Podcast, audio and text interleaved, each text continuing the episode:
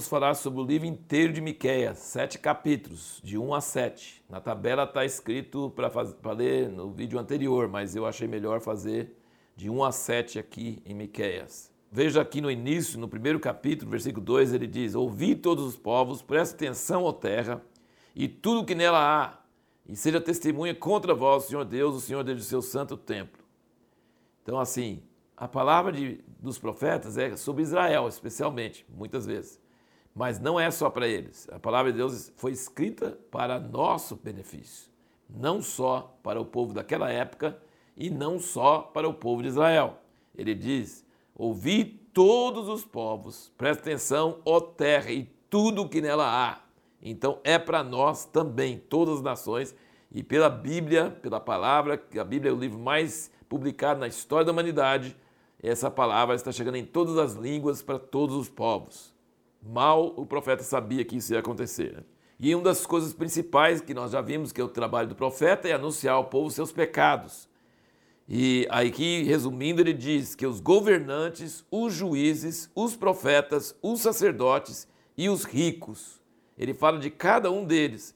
Praticam terríveis pecados e ainda acham que são de Deus e Deus está com eles. Capítulo 3, versículo 11, ele diz: Os seus chefes dão as sentenças por peitas. Parece Brasil, né? Seus chefes dão as sentenças por peitas. Propina. E os seus sacerdotes ensinam por interesse. Pastores, padres, líderes querem ganhar dinheiro. E os seus profetas adivinham por dinheiro, tá vendo? Todos eles são avarentos, querem dinheiro. Os governantes, os sacerdotes, os profetas, e ainda se encostam ao Senhor, dizendo: Não está o Senhor no meio de nós? Nenhum mal nos sobrevirá. O que Deus não tolera é a pessoa praticar injustiça, ser avarento, eh, oprimir os pobres, fazer co eh, coisas corruptas, né? condenar o inocente, liberar o, o, o culpado e ainda falar: não, mas eu sou de Deus. Não, mas estou usando o nome de Deus. Não, eu sou evangélico, eu sou cristão. Isso é uma coisa que Deus mais abomina. Deus fica com horror disso. Vocês ainda acham que eu estou com vocês? E ainda, o que mais que esse povo faz? Olha o que, eles fazem. capítulo 2, versículos 6 e 7, eles falam para Miqueias, não profetizeis. Assim profetizam eles. Não se deve profetizar tais coisas, não nos alcançará o opróbrio. Acaso dir-se-á isso, ó casa de Jacó? Tem se restringido o Espírito do Senhor? São essas suas obras? E não é assim que fazem bem as minhas palavras, é o que anda retamente? Então eles falam para Miqueias, não profetiza coisa desagradável. É igual o pastor que prega só coisas boas para o número de membros crescer na sua igreja. Que não fala coisa desagradável, fala coisa desagradável, o pessoal vai embora, vai procurar outra igreja. É isso que está dizendo. Pratica as coisas erradas, está afim do dinheiro e ainda diz que Deus está com eles e manda o profeta verdadeiro calar a boca. E que mais que eles fazem também? Ele diz aqui no 3, versículo 5, assim diz o Senhor a respeito dos profetas que fazem errar o meu povo, que clamam paz enquanto têm o que comer, mas preparam a guerra contra aquele que nada lhes mete na boca. Aí ele fala contra os falsos profetas. Então, eles pagam os falsos profetas para falar bem com eles e, e, e, isso e fala com os profetas verdadeiros para calar a boca. Então, isso aqui é o quadro de Israel e aí você vê, nossa pergunta foi como entender a alternância entre palavras de forte juízo e promessa de restauração eterna em Miqueias? Eu vou dar um exemplo disso aqui. No capítulo 2, no versículo 11, ele fala aqui, ó, se algum homem andando em espírito de falsidade mentir, dizendo eu te profetizarei acerca do vinho da bebida forte, será esse tal o profeta desse povo. Ele está batendo lenha. Você pode ver nos versículos antes, olha, está falando mal dele, está falando sobre juízo e tudo isso é, falando que vai ter destruição e vai ter coisas terríveis. E aí no versículo 12 ele já muda, sem nenhum aviso, sem falar nada. Ele fala: Certamente te ajuntarei todo, Jacó, certamente congregarei o restante de Israel. Pô-los-ei todos juntos, como ovelhas no curral, como rebanho no meio do seu pasto. Farão estrondo por causa da multidão dos homens. Subirá diante deles aquele que abre o caminho, eles romperão e entrarão pela porta, sairão por ela e o rei irá diante deles e o Senhor à testa deles. Você vê que é uma mudança radical. Ele está mandando juízo, de repente ele fala de restauração e nem avisa antes. É uma coisa. E você vê isso nos outros profetas, nós temos visto isso, mas aqui em Miqueias você vai ver bastante disso, em vários lugares. Por que, que tem essa alternância tão forte? Porque Deus é de justiça e Deus é de misericórdia, ou de recede. Né? Deus é de misericórdia, recede, e ele é de justiça. Então ele vai julgar com ira o pecado do seu povo mas ele vai cumprir sua promessa a Abraão e Davi, sua aliança, sua promessa eterna. Então, apesar do povo não prestar, e ele vai mandar juízo sobre eles e vai morrer muita gente, mas vai ficar um, um resto.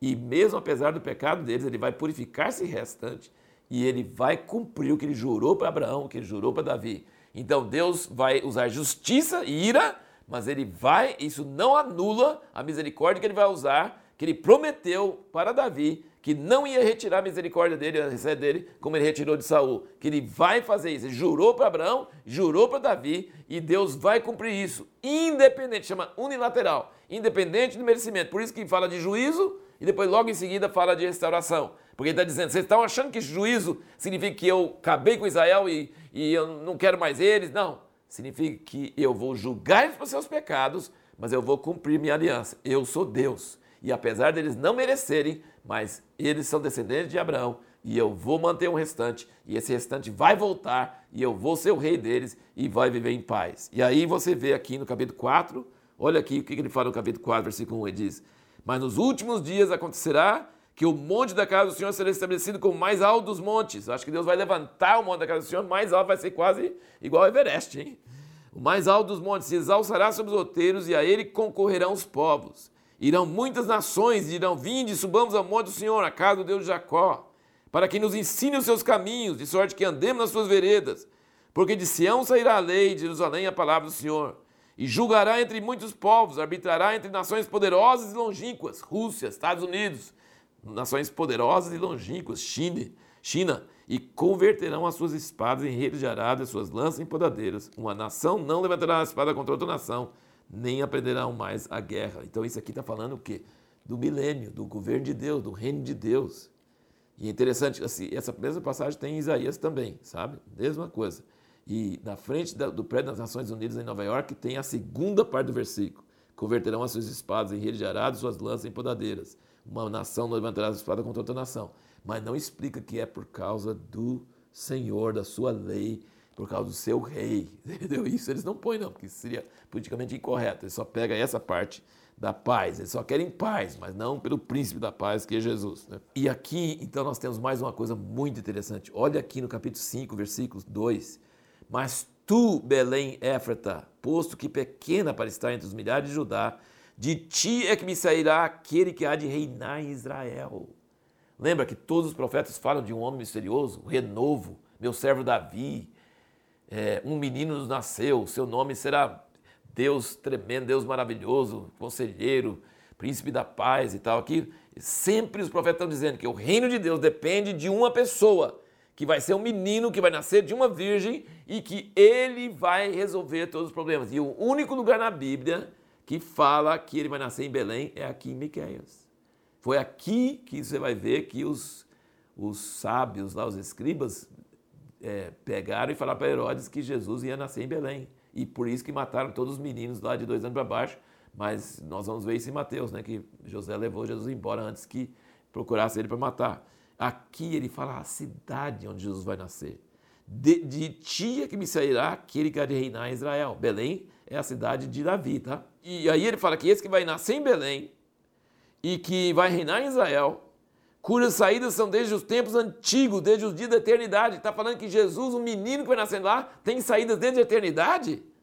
Desde os tempos antigos? E tá, quer dizer, isso é uma figura que está mostrando que Jesus é filho de homem e filho de Deus, que ele é desde a eternidade, mas vai nascer em Belém. Isso aqui é uma profecia impressionante. Depois você vê ele falando sobre Babilônia, que é da Babilônia que vai sair, isso foi 100 anos deles irem, irem cativo para a Babilônia. Ele fala de ir para a Babilônia, fala de sair da Babilônia, e ele fala de Belém séculos antes de Jesus nascer. E ele fala do milênio, que nós acabamos de ler no capítulo 4, milênios que ainda não aconteceu até hoje. Então, Miqueias é um profeta que fala de muita coisa que vai acontecer no futuro, inclusive coisas que ainda não aconteceram. Que Deus vai tirar o povo de, dele, de Israel, vai juntar todas as nações contra Israel, ele fala aqui, e que ele vai se manifestar como se manifestou para Faraó ele vai se manifestar no meio das nações. É, uma, é, é, impressionante ver como esses profetas curtos, pequenos, têm todos os elementos que os profetas maiores têm também. Fala a mesma mensagem. Deus usa em várias épocas e vários profetas a mesma coisa. E você nota aqui, então, no capítulo 6, versículo 8, você vê, ele te declarou, homem, o que é bom e que é que o Senhor requer de ti, senão que pratiques a justiça e ames a benevolência, recebe, e andes humildemente com o teu Deus. E ele termina no capítulo 7, versículo 15: Eu lhes mostrarei maravilhas como nos dias da tua saída da terra do Egito. As nações o verão e envergonhar-se-ão por causa de todo o seu poder. Porão a mão sobre a boca e os seus ouvidos ficarão surdos.